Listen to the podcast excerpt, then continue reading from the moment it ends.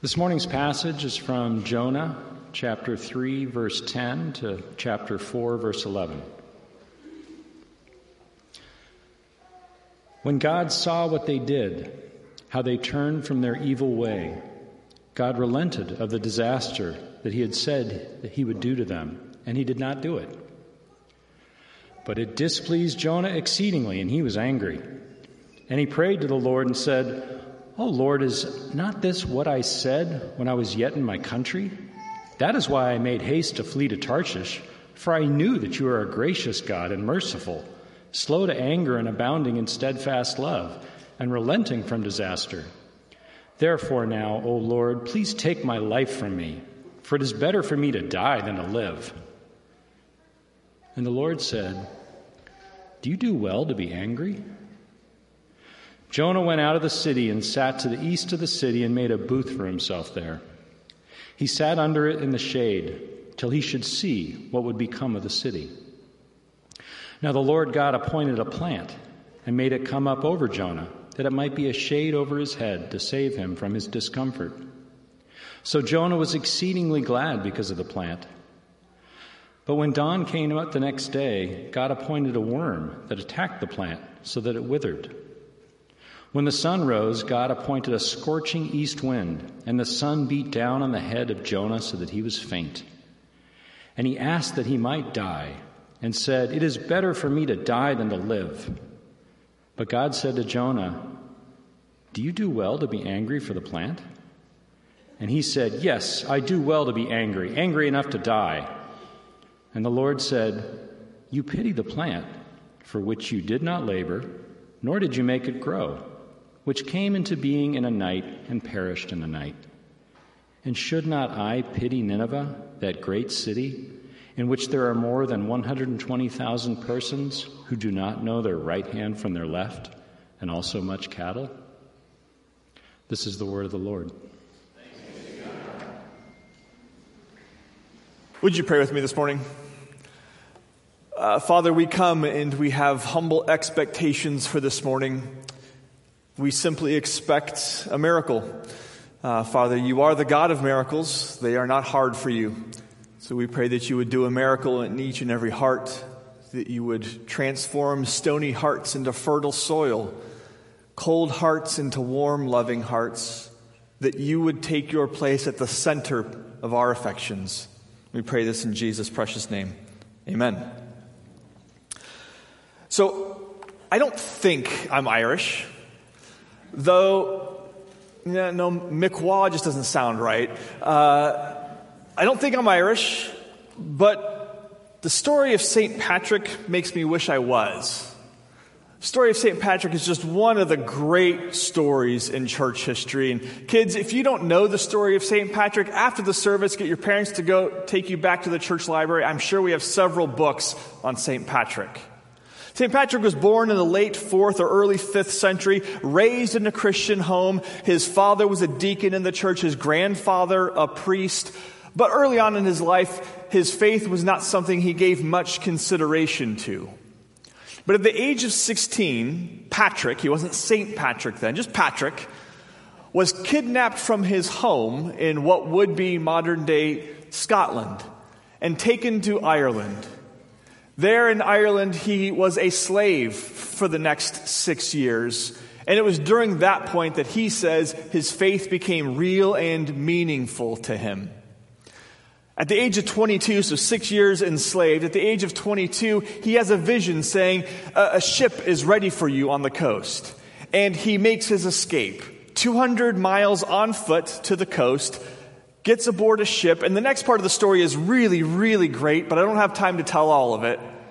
Eventually makes his way back home. Shortly thereafter, he has another vision of people in Ireland calling back and saying, Oh, holy boy, come and share the gospel with us. And he accepts that call to go back to those people who had kidnapped him, stolen him from his family, enslaved him, and bring them the gospel. He, he goes through 16 years of training and preparation, overcoming obstacles. People thought he was crazy for wanting to go back there. But he does. And he ends up baptizing thousands of converts, establishing hundreds of churches, ordaining 300, I believe, priests and bishops in his lifetime. St. Patrick is a picture of someone who's been gripped by and transformed by God's grace. Jonah, on the other hand, is a picture of one who has received grace. He's tasted the goodness and the mercy of God and has not allowed himself to be transformed by it. Uh, the book of Jonah is, is full of contrasts that we've looked at. This is the last week in the series. Jonah chapter 1, there was the contrast between Jonah, who claimed to fear God, and the sailors, who displayed a genuine fear of God. In Jonah chapter 2 and Jonah chapter 3, there's this contrast between Jonah's quote unquote repentance and Nineveh's genuine repentance. Now, at the end of Jonah chapter 3, there's another great contrast between the king of Nineveh, who's inside the city walls, sitting uncomfortably in sackcloth and ashes, hoping that his city will not be destroyed. And outside the city walls, you've got the prophet of God sitting uncomfortably in the sand and the heat, hoping God will destroy that city. But when you dive down into Jonah chapter 4, you get to the nut of it, to the real contrast that is being highlighted in this book. It's the contrast between God's heart and Jonah's.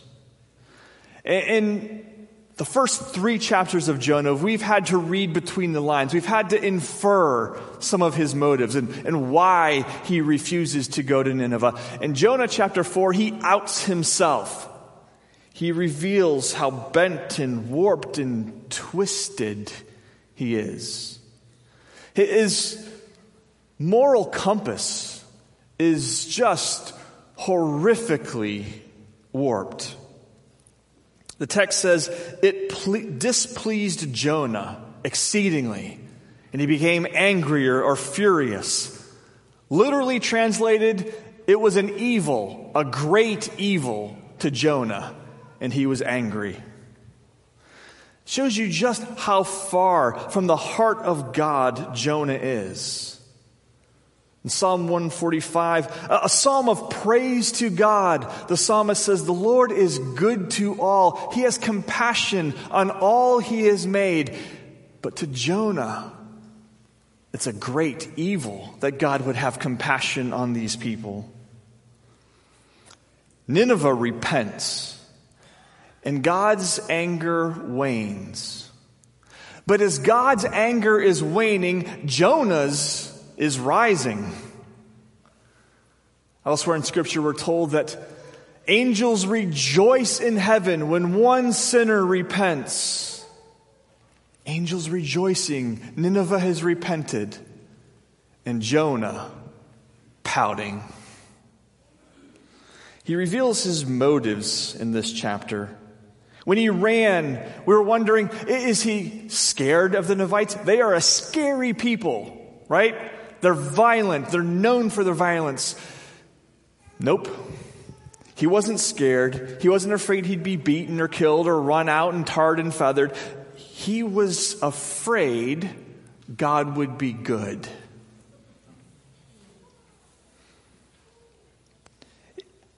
We wondered about Jonah's confession. Is it a genuine confession? But here we see, nope. Not at all. He defends his actions. This is why I ran.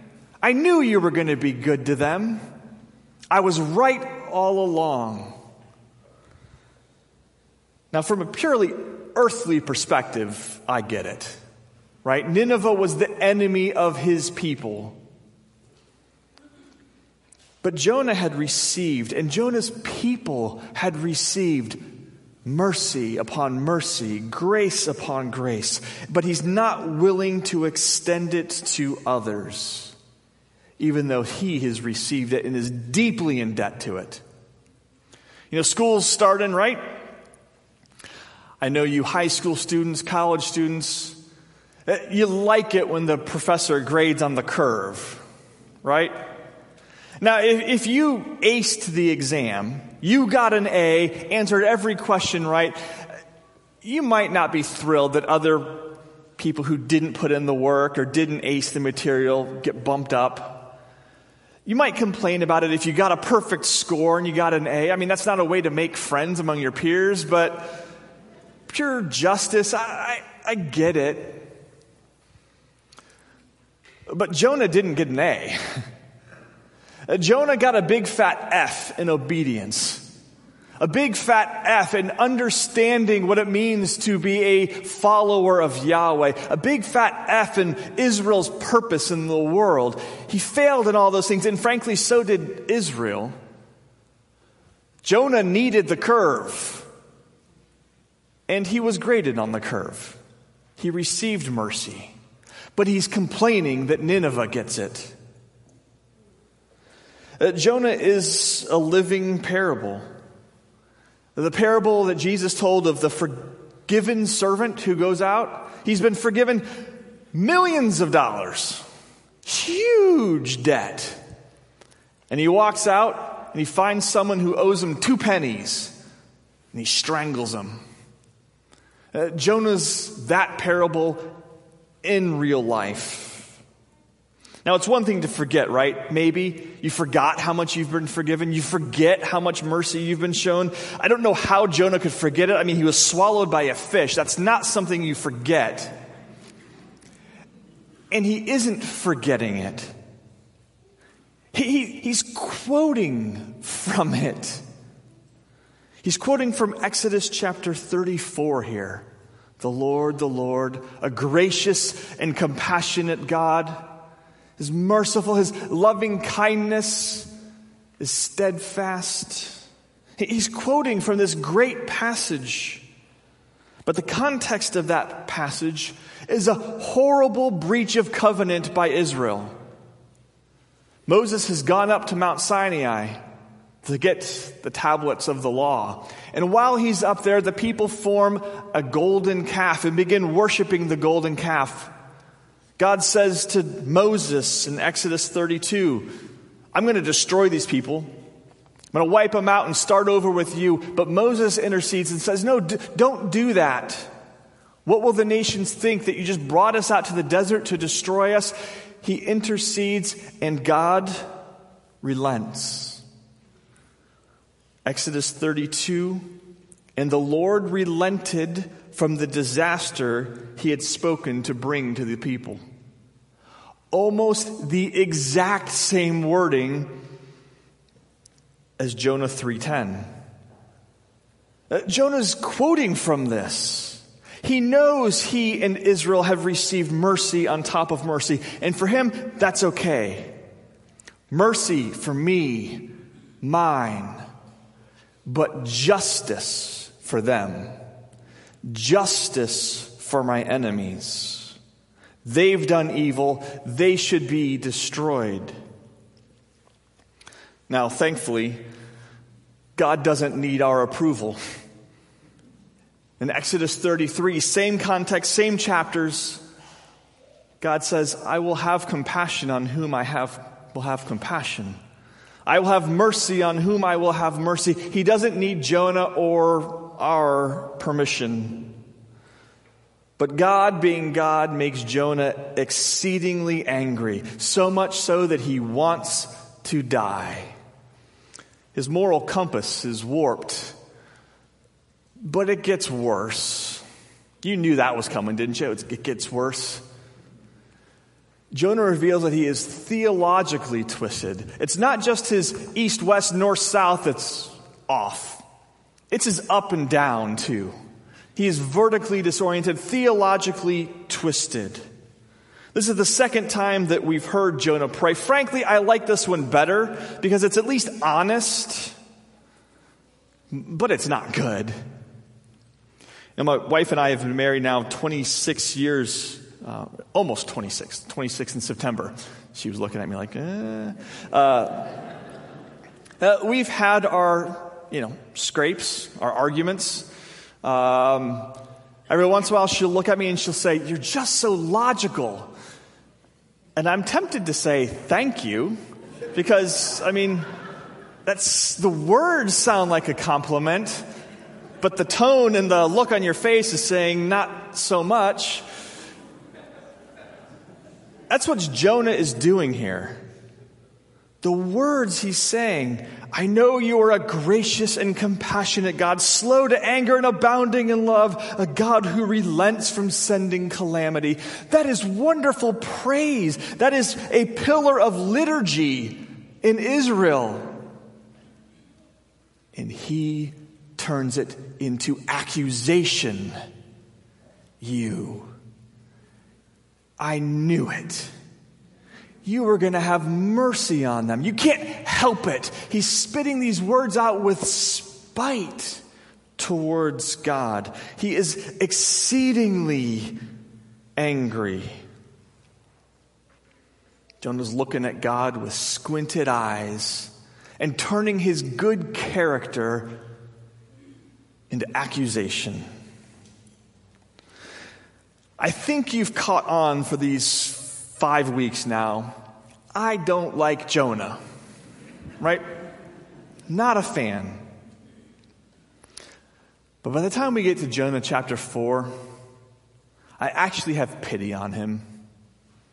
A little bit like Frodo looking at Gollum in Lord of the Rings. Gollum has become so twisted by the evil power of the ring has over him. Jonah's just become so twisted. Up is down, left is right. Have pity on him.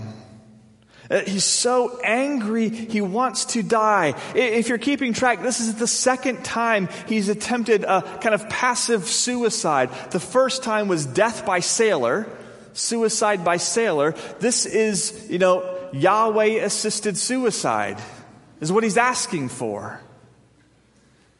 You just feel sorry for him. But a huge question is how did Jonah get here? Because we are all little Jonahs in the making.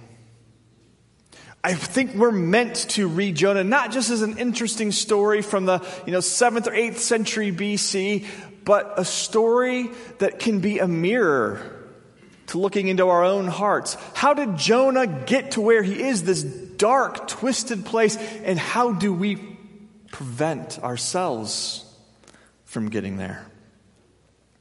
Well, a few things from the text I think help us understand how Jonah got here. First, humility died on the vine, and pr- pride took root. Took root and bore a poisonous fruit in his life. In Jonah, there is a pride that is based on group identity. Group identity. Uh, last night, my last son fell to the dark side, and he switched to an iPhone. Anyone else here an Android user? All right, my people. Right? We know we're better, right? We have not bowed the knee to Apple. There is pride in that group identity. Jonah took deep, sinful pride in his group identity. I am a Hebrew, not one of those pagan sailors, not one of those Ninevites that clings to worthless idols. I am a Hebrew, not a pagan, not a Gentile. I am part of God's chosen people. And God's reply would be, Oh, Jonah, do you really think it was because of anything good in you or in your people that I chose you? Abraham was living in a tent worshiping his family gods. I made him a great nation. You weren't righteous. You weren't holy. You weren't powerful. You didn't have great armies. I chose you out of my grace and goodness to serve the world. Okay. This could be a problem for us and our group identity, right? We evangelicals are known for a lot of things. Humility ain't one of them. We're known for our programs, for our missions. We can take great pride in, our group theology. Oh, we're better than the liberals. We take the Bible seriously. Oh, we're better than the fundamentalists. We think. We're not anti intellectual. We can act almost as if when we go to heaven, God will say, Oh, let him, let her in. They belonged to an evangelical church. Become a source of sinful pride. But Jonah's pride was also based on performance, personal performance. A lot of commentators have pointed out that the story of Jonah follows the story of the prodigal son. The first half, Jonah is the prodigal, prodigal prophet. The second half, he's the self righteous older brother, proud that he stayed faithful to his father and didn't wander off. You hear that in Jonah's rhetoric all through this book. I fear the Lord who created the heavens and the earth, the sea and the dry land. I'm a prophet after all. Oh, they're, they're sinners. Well, Jonah, you do know you're a sinner too, right? Yes, but not that kind of sinner. Oh. Oh. Have you said that before? Have you thought that? Oh God, I, I know I'm a sinner, but at least I'm not fill in the blank. That's the kind of pride that needs to be uprooted lest we become warped and twisted and become Jonahs. Humility died on the vine, pride grew. Also, love grew cold. Uh, love is a fire in the hearth that needs to be constantly tended, and when it's not, it grows cold. God uses this incredible, awesome object lesson of the plant that grows up over Jonah and gives him shade. I read countless pages. Well, that's an exaggeration. I read a few pages uh, this week about what this plant was. Was it a vine? Was it a gourd? Was it a, a castor bean oil plant? And I was reading and I'm like, who cares? Uh, it's a pumpkin, okay? God caused this pumpkin plant to grow up over Jonah and give him shade. God appointed a plant. And it made Jonah exceedingly glad. He's really happy about the plant. Then God appoints a worm to eat the plant and a sirocco, a scorching east wind, to come and make Jonah really miserable. In God's mercy, he's making Jonah really miserable. And then he asks, Oh, are you angry? Jonah is angry that the gourd, the pumpkin, perished. He didn't care that the sailors were perishing. He wanted Nineveh to perish. But oh, he is angry about the plant. The plant, God says, was here today and gone tomorrow. It grew in a night, disappeared in a night. You didn't plant it, you didn't tend it. But Nineveh, 120,000 eternal souls that I created that I formed. I know their names. I have tended them. That city, that great city, is mine. How can I not care for them? They are of far more worth, I created them, and I love this in the book of Jonah, and the cattle. I care for all of it. But to Jonah, they weren't people worthy of love. They were simply them. Who are your them?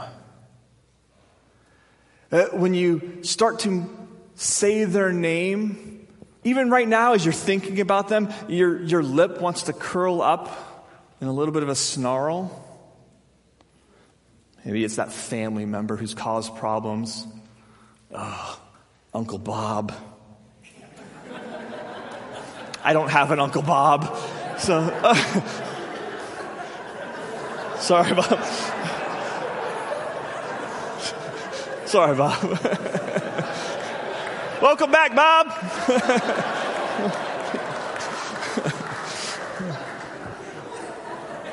See, I almost said a real relative's name, and I caught myself at the last minute and inserted Bob, and yeah. Uncle Jim Bob, how about that? Uncle Jim Bob. Maybe it's that neighbor that they put up a fence, they throw loud parties. Ugh. Maybe it's those people from that place. Maybe it's that nation. We lived in a really, we live in a really polarized time, and it hasn't, uh, the church hasn't been exempt from that. Maybe it's those MAGA Republicans. Maybe it's those liberal Dems. The them. You have a hard time loving them. Be careful. When you allow your love to grow cold, you're on the path to being Jonah. It wasn't just Jonah's love for the other on the horizontal plane, it was his love for God also. Love grew cold, and idols were erected. Jonah did not love the God who spared Nineveh. Jonah loved a version of God a God who conformed to his standards. The real God was replaced in Jonah's mind and heart with a God of his own creating. Jonah loved the idea of Israel's God, loved the blessings of God, the blessings of land and people, especially. And whoever, whatever threatened those was enemy. Nineveh threatened Israel, Nineveh was enemy. God threatened Israel by forgiving Nineveh, and God became enemy. Jonah didn't want a God who was good to all and had compassion on all he had made.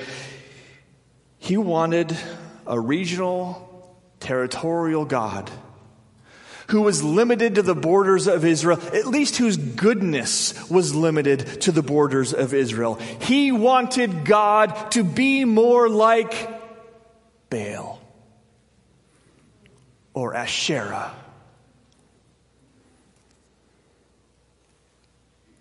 It's not the God he was given, not the God who he was beholden to serve or worship. This is a problem for us.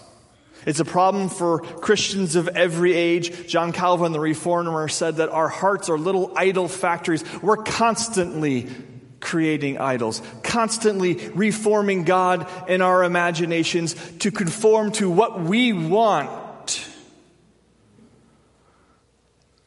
There are many today who want God, who want a God fashioned after the spirit of this age, who will wink and nod at sin, who will affirm us in all of our sinful desires.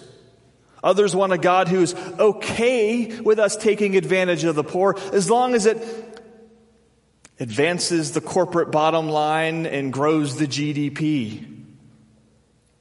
Many want a God who is fine with injustice as long as it's done in the name of law and order. He's okay with trampling the oppressed if it maintains the status quo.